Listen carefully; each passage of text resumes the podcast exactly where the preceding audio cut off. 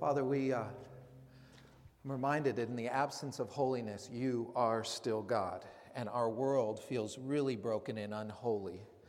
But we're reminded that you are steadfast, that you are constant, that you are faithful, even amidst our unfaithfulness. And so I pray for your comfort tonight. I pray for your guidance tonight. I pray for your hope tonight be infused in us as we share this time together. And it's in Jesus' name we pray. Amen.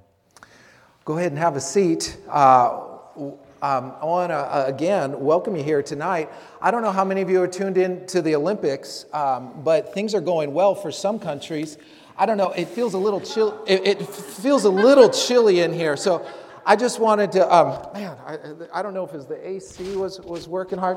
Um, uh, actually, this was the uh, the pattern that the Crown Prince of Norway actually wore.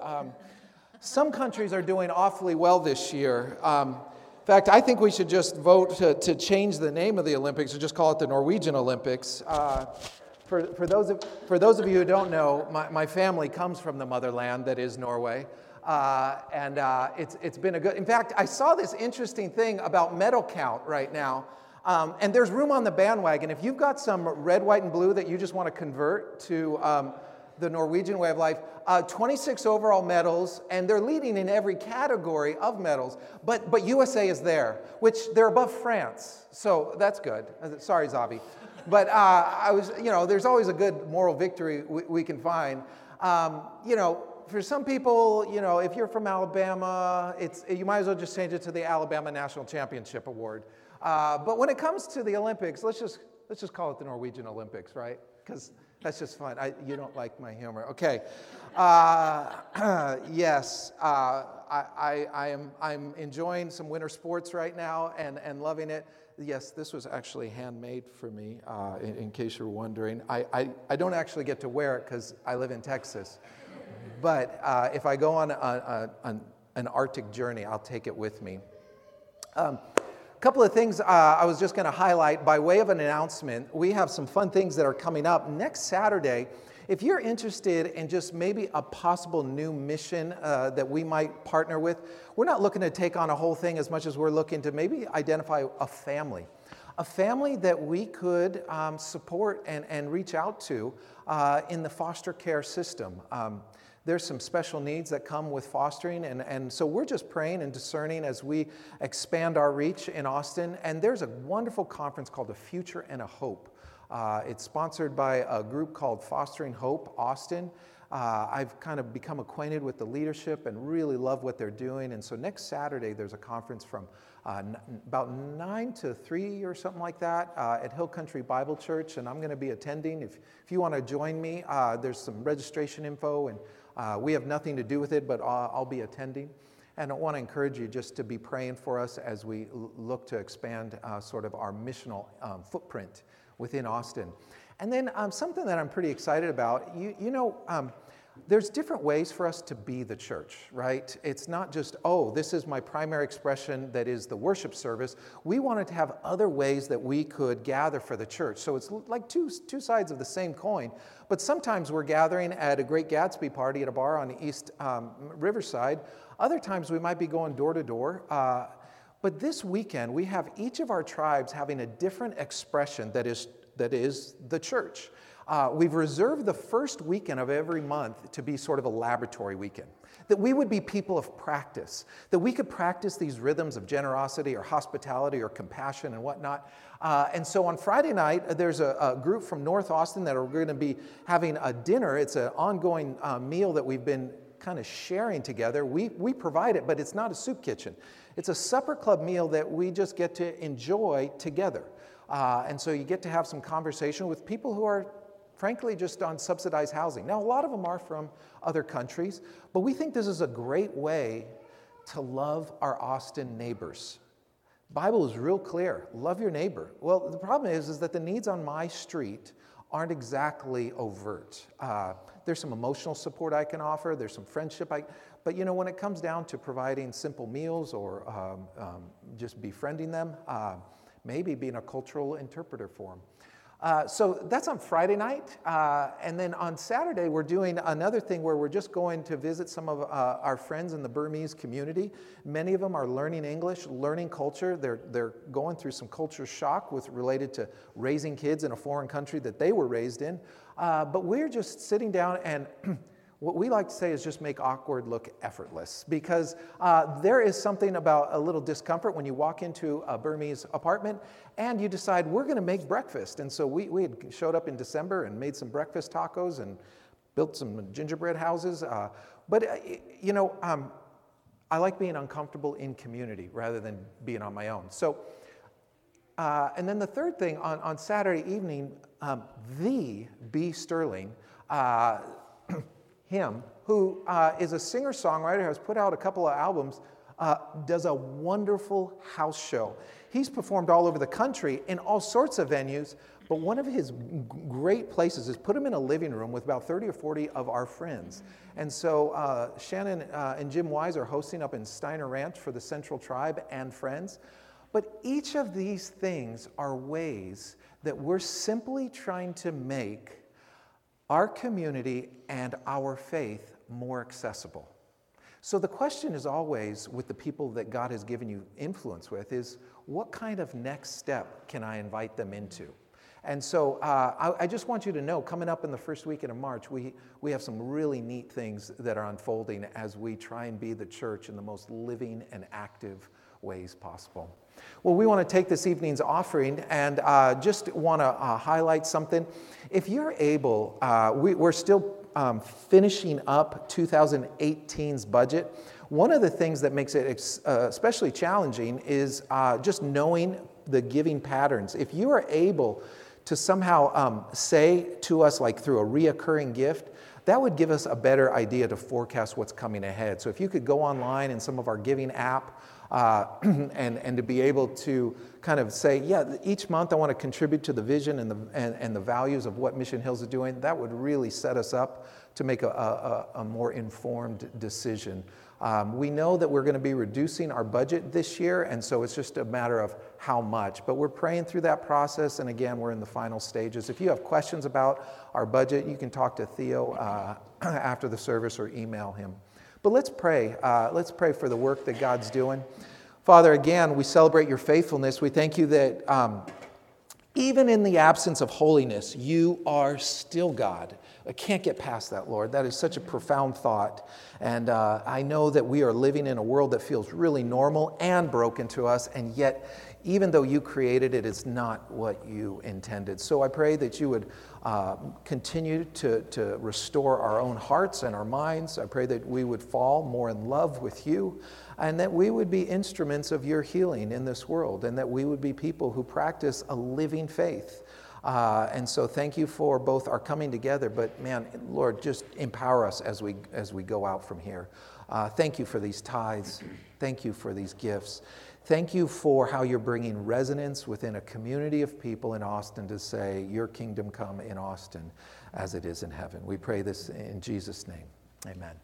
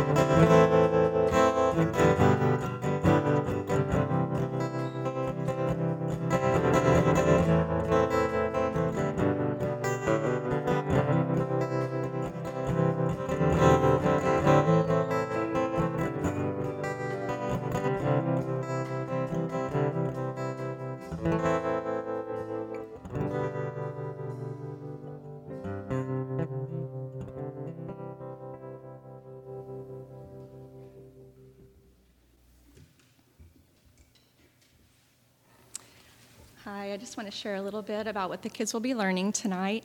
We're going into the book of Exodus, and we'll be learning about the story of Moses and how God rescued Moses to deliver his people from captivity, and how this points to a higher calling and rescue, the call of Jesus to come to earth and rescue us from our sin. And we'll talk about how we can all still be part of God's plan for salvation. So it's a great lesson tonight.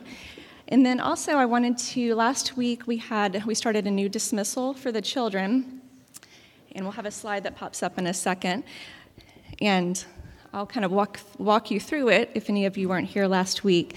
So, I'll, as the host, I will start and I will have a piece that I say. And, children, when I say the word send, then you can quietly gather at the back, but don't leave, just stand at the door, or you can just walk out with me when I leave, okay? And then the congregation will stand up and extend your arms and say your part here. You might want to read it because you'll be you'll have your back to it when you're facing the children. So learn your lines, and then children from from the back will say, um, "And also with you." Okay, and then we'll leave from there. Sound good? Okay, I'll start us out. Let us now send the children to continue their worship with a blessing.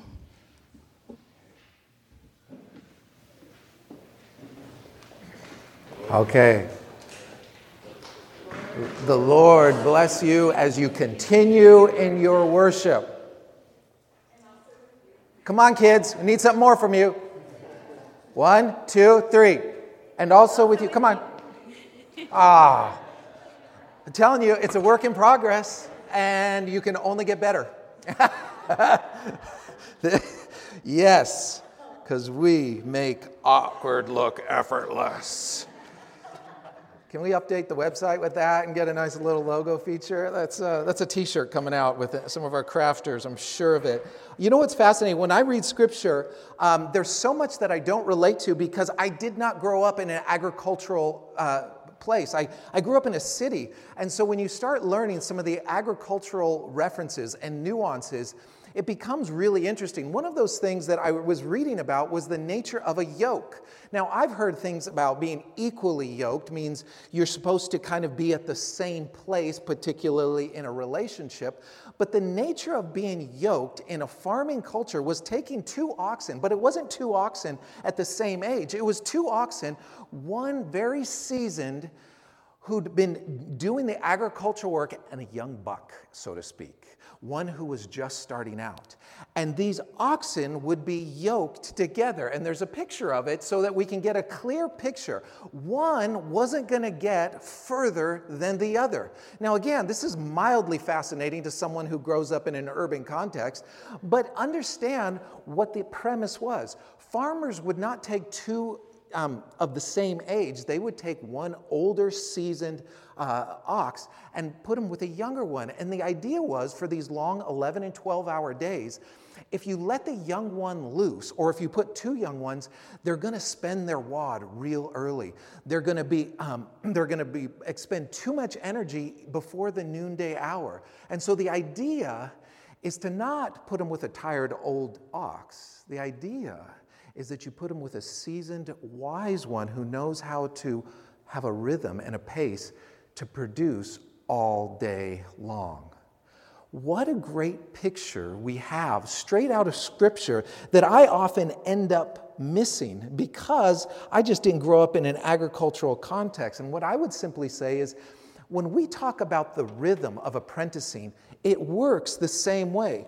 If you're new, if you're naive, if you're idealistic, if you're just young, you need someone further along with experience and the ability to call you out, to maybe say, no, wait, don't stop. We all need that. But let me also say, if you have walked with the Lord, particularly in a faith journey, for an amount of time, there is something that I think God has created all of us for to grow into, and that is the ability to reproduce our faith into another. See, I understand this about just the nature of our physical bodies. We grow up and we get to this point of what I would call peak production. We all reach our peak production years. But then we, after a while, start sitting there saying, Boy, I can't do it. I just can't keep up like I could when I was a younger man. Or, boy, I used to just have more energy. Boy, I, I just feel like I need another extra hour of sleep. And the point is this in the kingdom of God, he never intended there to be any concept of arrival or spiritual retirement. But what I think God has intended every believer to grow into is the nature of being an elder knowing how to leverage your faith for the benefit of others, knowing how to reproduce it so that someone can learn from you. Now, there's this temptation to think, oh, I'm not there yet. But I would suggest to you that based on what you've experienced with Christ, we have all had a journey. Maybe it's a week, maybe it's five years. But there are certain things that God has revealed to you. There are certain things that God has shown Himself to you. There are things in our life that we can't unlearn. There are things that we have gone through that we can't unexperience. There's things that we can't unsee. And the point is, the more we go through that and connect the dots with who God is, the more it becomes a sacred trust to be able to impart a living faith to someone else. Now, part of the startup of Mission Hills was that we can't just have a Sunday go to church faith. We need something that feels much more like a training center or an equipping ground. So I wanted us to kind of rally around tangible, concrete expressions of faith. One of those seven rhythms is the nature of apprenticing, which feels maybe the hardest to really put your, your, your, your, finger on. But I want to talk about it both from a standpoint of we all need someone further along, but we all need to be stewarding what we already have. It's very easy to somehow sit and listen to the message. Boy, it would be so nice if I had a mentor in my life. It would be so nice if I had someone who would just speak into my potential. But what I'm simply saying, and by the way, this comes hand in hand with what it means to be a parent, you are already reflecting a kind of belief, a kind of faith practice. Whether you're intentional about it or not, your children are learning about your faith in Christ alone, or maybe not so alone. Maybe they see your faith in your charm. Maybe they see your faith in your control. Maybe they see your faith in your perfectionism. Maybe they see your faith in sort of your net worth. There's always a way that we reflect uh, uh, uh our faith. What I'm trying to do is give you at least seven ways to pass on that faith, starting with your own home.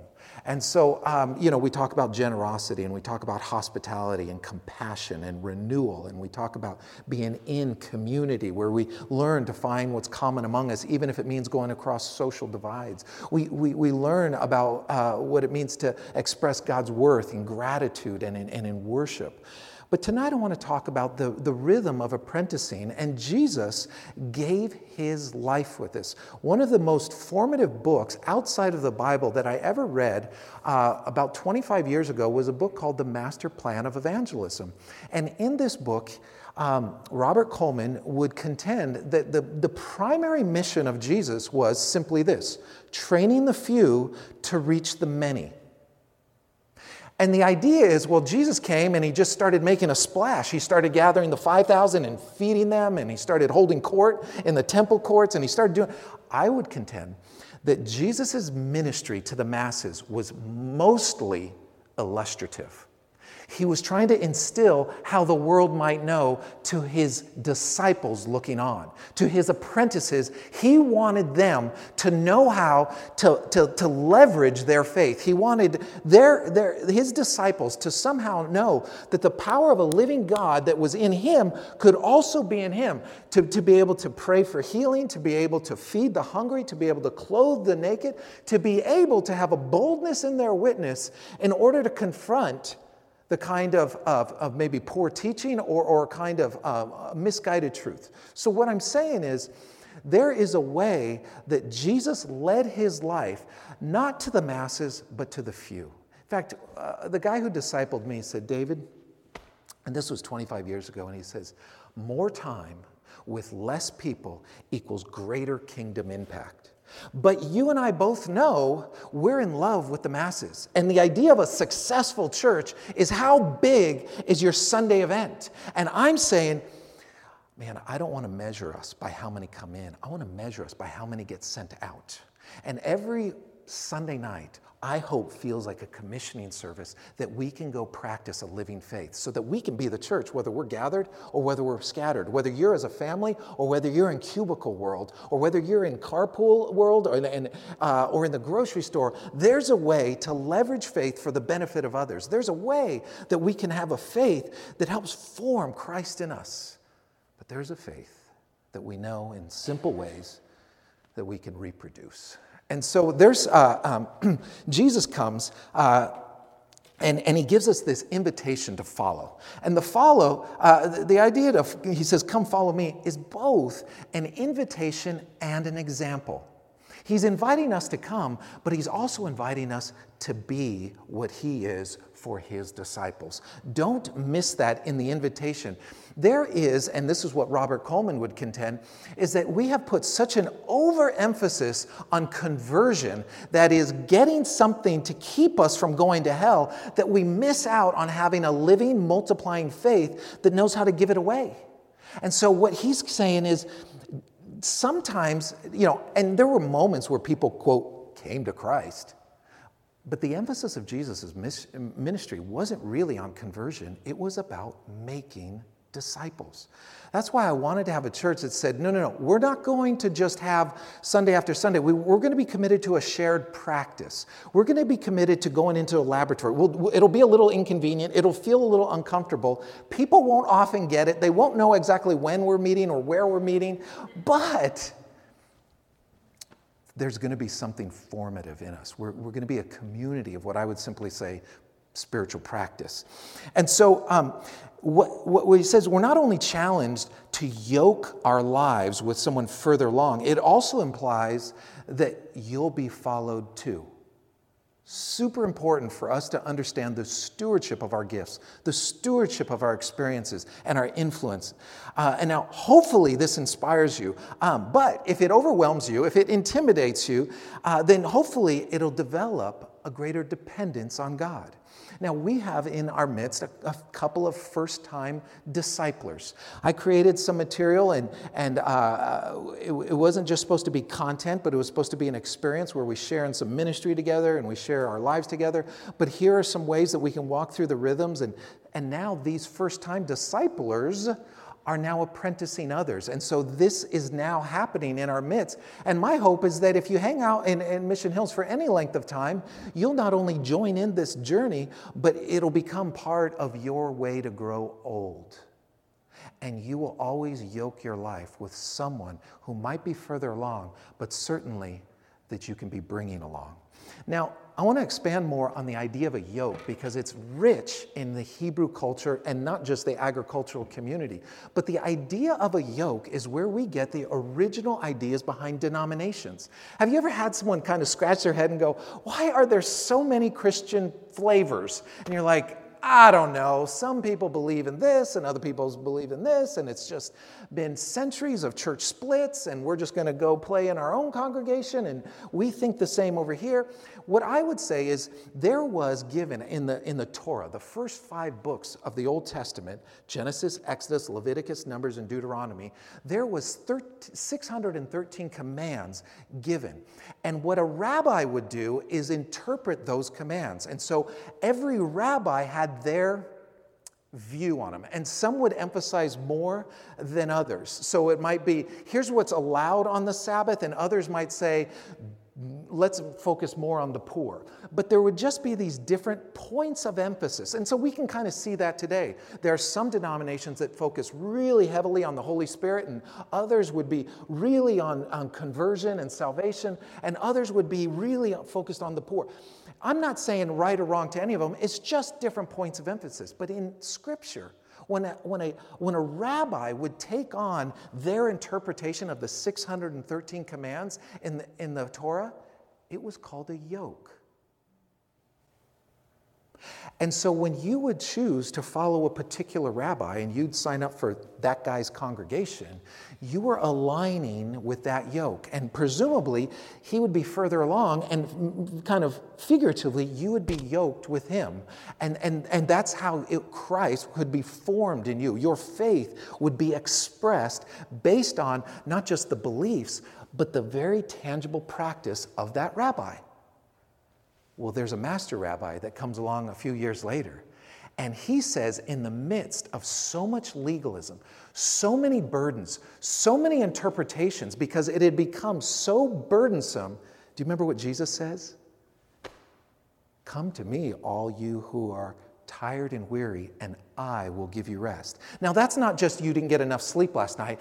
That's to a people who've grown up in such rigidity, such legalism, such dogmatism that he says, No, no, no. Take my yoke upon you, for my yoke is easy. Now, don't translate that as like a grace credit card that you can just keep swiping. What he's saying is, Take my yoke upon you because it's useful, for my burden is light. Oh my gosh. So we've got a rabbi who's redefining what it means to, to follow after and, and have practice a living faith. And so for those of us who kind of pledge our allegiance to God and try and fall under all these rules, but inevitably feel inadequate, inevitably feel just not good enough, Jesus comes with a word then, and it's the word today, and he says, Please take my yoke on you. It is so useful for simple, practical daily living. It will change your life and it'll lift the burden. It'll lift the burden of addiction. It'll lift the burden of unforgiveness. It'll lift the burden of resentment. It'll lift the burden of, of mourning and loss and sadness and insecurity and anxiety. Take my yoke upon you. I, I mean, I'm all in. Like that. Why didn't someone teach me that growing up? That's what he was saying. And so Jesus comes to us, and throughout the book of John, he has this reoccurring but self deflecting f- phrase. So, both as a follower uh, and as someone who wants to be followed, we have to understand Jesus' message is not my own. And so he comes to us uh, and he says in John 7 28, then Jesus, still teaching at the temple courts, and he cried out, Yes, you know me, uh, and you know where I'm from. I am not here on my own authority, but he who sent me is true. See, the idea was Mission Hills would simply outline the most tangible, concrete, simple yoke generosity, hospitality, compassion renewal, uh, gratitude, community, and, and apprenticing, so that we could understand the heart of God, that we could leverage our faith for the benefit of others, that we could somehow have a self feeding way to form Christ in us, but we'd know how to give it away. That's, that's what we're talking about. Now, Jesus stands up here and he shows up halfway through what we talked about last week the Festival of Tabernacles. Do you remember a little bit about this? It would be akin to a couple of our typical festivals. And again, the thing that I wanted to talk about tonight was the, the, the pilgrimage metaphor, the, the idea that we're all on a journey, and this was one of three huge, kind of Super Bowl esque pilgrimages that the people of God would take every year. Tabernacles was one of them. It would come at the end of harvest. So it would be a celebration of God's abundance. It would say, oh my gosh, we just hit it. Like we are taken care of. We made it through another year. We had enough water and we had a good soil and everything came together. And look how well fed we are. Man, even though we worked hard in the field, God's the source. And so it was a Thanksgiving type celebration, but it was recognition of God as a source. But it was greater than just this year's crop. It went back all the way to, to, to God's faithfulness in delivering them out of slavery, salvation, if you will, from, from the Egyptians, and wandering through the desert, manna, uh, you know, and, and, and, and feeding them and, and, and giving them something to drink and and what they would do for a week is build little huts, little lean tos, and they would go camp out for a week to re to rewalk the steps of their ancestors and say, let's never forget that God is ultimately the source. Even though it doesn't feel like God's done anything for us lately, let's remember what God has done throughout all of history. We need these reminders. And sometimes we celebrate Thanksgiving without remembering, oh my gosh, God has been faithful even before my own life. He's been faithful to, man, He's been faithful through the generations of my family to bringing me to this point.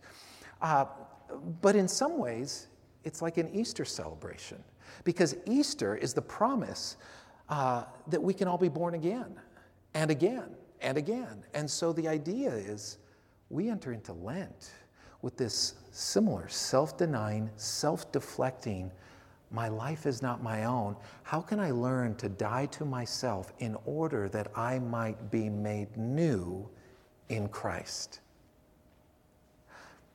I hope Lent has that kind of meaning and significance for you. Um, where, where you're being challenged with uh, not a, a, legalism, but a kind of offering that our lives, our experiences, uh, our learning, our influence, our relationships, our abundance is, is, is just becoming a sacred trust, and we get to offer it back to God. Um, and so, the great message of the Feast of Tabernacles is that God's love is offered to all people at all times in all pe- places. And just like God led the Israelites out of slavery, He wants to lead us out of the slavery that is the sin in my life.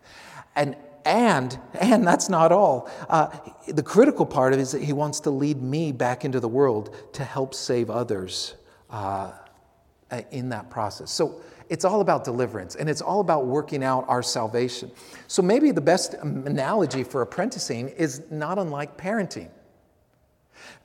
There's this sense, or if you've ever kind of taken on a new hire, if you've ever taken on uh, um, someone that maybe you've lived in town longer, or there's this idea that you can see what's going to oh, you can see what they don't know. You can see where this is going. You can kind of identify their trajectory. And this is what jesus was talking about. Growth often means learning the hard ways and hard work. But growth happens when we choose to enter into close proximity creating an accessibility with someone further along I read this great story. It was in 1947. It was this professor at the University of Chicago, and his name is Dr.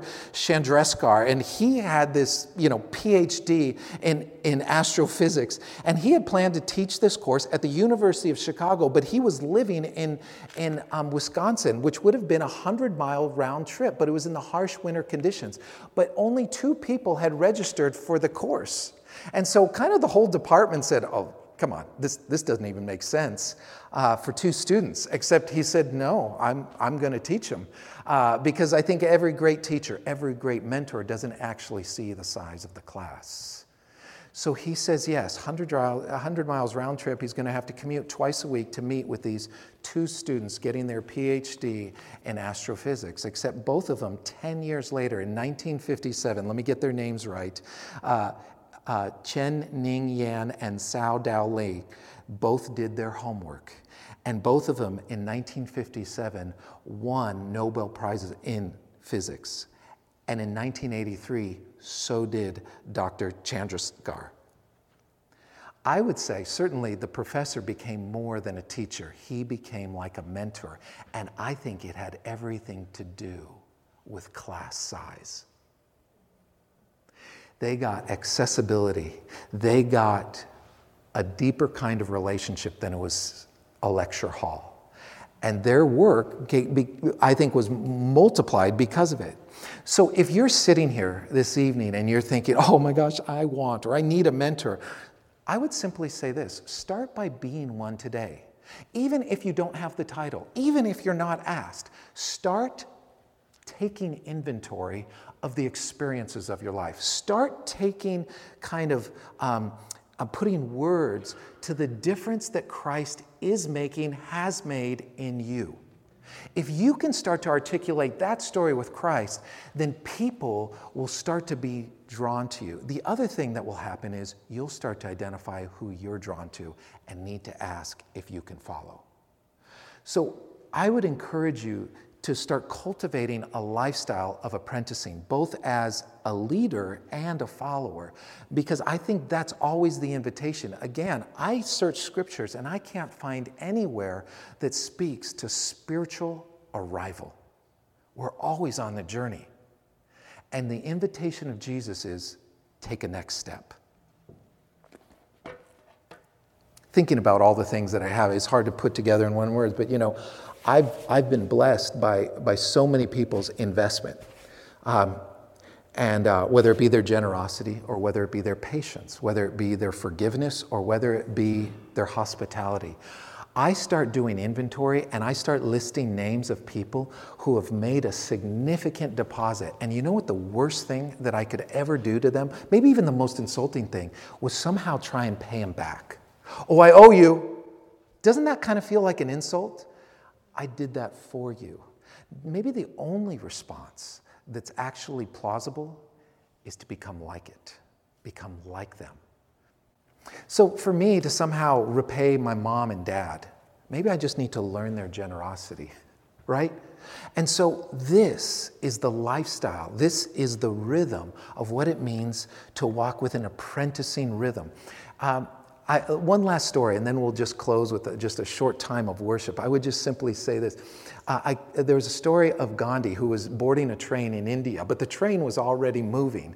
Gandhi, being so mindful of the people around him, he boards a train that's already leaving the station, and as he's going, he had kind of a slip on shoe, and it fell off. And so he was with a few other people, but he gets on board and he takes his other shoe and he throws it down, and he just lets it go. And the people are like, What are you doing? He says, Well, the poor guy who finds a shoe, at least now he has a pair of them.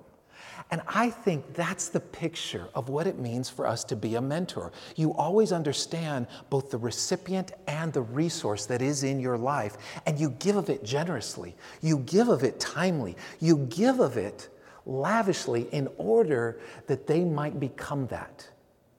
But it's who you want to be.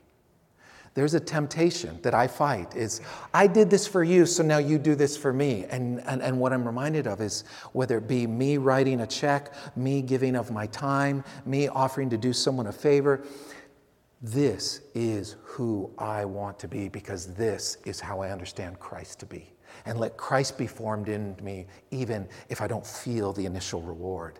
Let that be our sort of commissioning to begin to steward those experiences in a way that points people closer to Christ. Let us pray.